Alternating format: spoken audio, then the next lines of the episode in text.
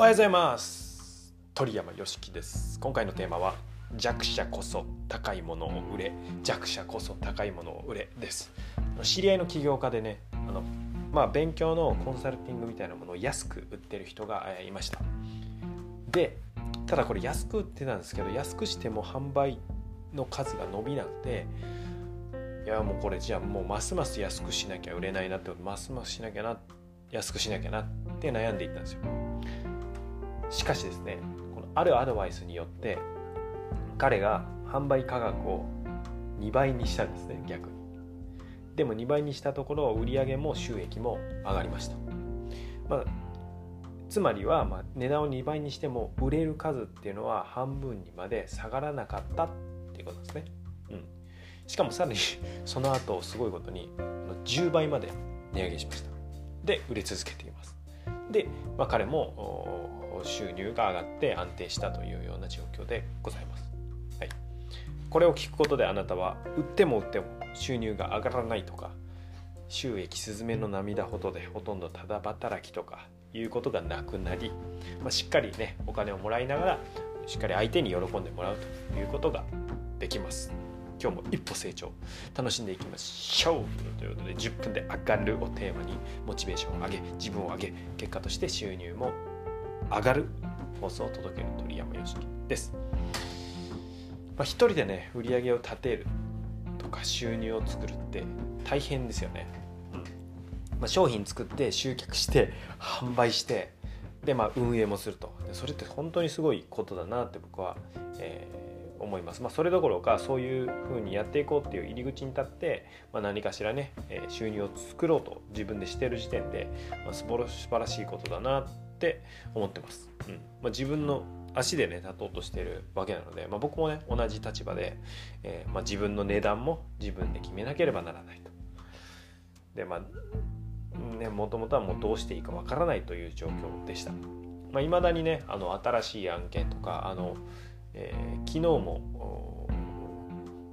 新しい案件一昨日も新しい案件ちょっと仕事が立て続けにお願いしますって言われて入ってきてるんですけれども、まあ、今日もえー、なんか新しい仕事決まりそうでまあぼちぼち抑えつつなんですけど少ないねお客さんに高い価値提供したいのであんまりたくさんは取らないんですけど、えーまあ、企業とね契約っていう感じでまあまあまあ、えーまあ、そういうね状況なんですけど新しい案件の時はまああの先輩とかに確認しつつこの条件だったらどういうふうにやってますか？みたいに調整はするんですけど、まあ、今はねこんな感じであのバンバン仕事も依頼も来て、まあ、むしろこっちからね選んでますし、まあ、値段も結構強気に勝負しています、うん、本当に、え、月で、えー、何十万とかちょっと、えー、打ち手によって100万円単位にもなるかもしれないんですけども、まあ、それは進みつつっていう感じで、えなんですけどまあでもなんでそういうふうになっていけたかと僕自身も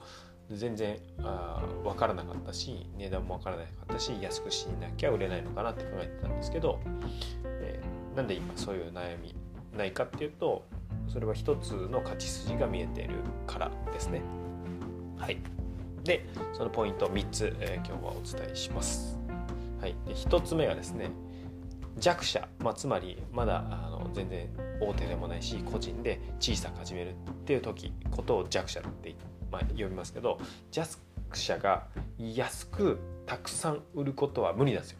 で安いってことはたくさん売らないと無理じゃないですか。あの収入が上がらないのでたくさん売らなきゃいけないけれども安くたくさん売ることはまず無理だと。なぜなら大手に勝てるわけですよ。例えばマクドナルドとかすごい安いですけどあれってなんか利益率が1%とか2%とかの世界って聞きますけど全然じゃないですか。でもたくさん売ることができるから、えー、大きいできない。どうですか？あの利益率1%だとしたら、えー、1万円のもの買ってもらったら100円ですよ。厳しくないですか？まあ、あのアフィリエイトとかでねそういうパーセンテージアマゾンとか楽天とかアフィリエイトはそういうパーセンテージあるかもしれないですけどさすがに厳しいですよね。うん。あの個人でやっていくっていう時は。なので、まあ、その原価のところで勝負して安くっていう戦いには参加できないのでまず1個目がこれですね。弱者が安くたくさん売ることはできないのでまずたくさん売ることを諦めて、えー、少ないく売る中でどれだけ収益上げるかっていう方にシフトする必要がある。が1個目。2個目が安いとですねこれね残念ながらいいお客さんが来ないですよ、はい、例えばあまあ極端に言うと無料でした場合はあの無料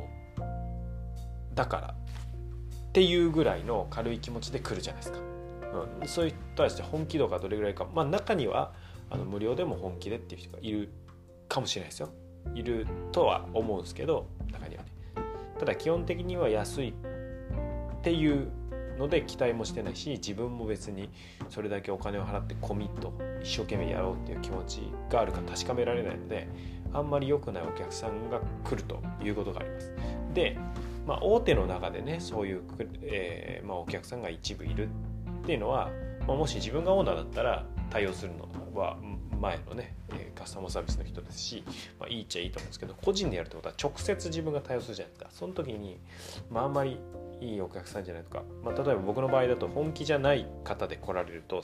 結局成功させられないからいくら安くてお金払ってもらってても相手成功させられなかったら、ま、僕自身も嫌ですし相手も結局満足できないわけじゃないですか。それだったらしっかり金額もらってもそれ以上に返す。もう、えー、なんだろう。返せなかったら当初決めてた量よりももっともっと価値提供していく、えー、ぐらいの気持ちでやる方が、まあ、ちゃんと本気のお客さんいいお客さんが来てこっちも本気の価値提供してで結果が出てお互い嬉しいという状態になれるので,、うん、でこの値段とお客さんの質っていうのは基本的にはあの比例するので、えー、そこは安くいかない方がいいかなと。あとまあ安く安いとあのもっと選ばれないもっと売れないという状況があ例えばコンサルティングをあなたがそ、まあ、相談できるっていうチケットを1枚持ってます。30分相談できる。チケット。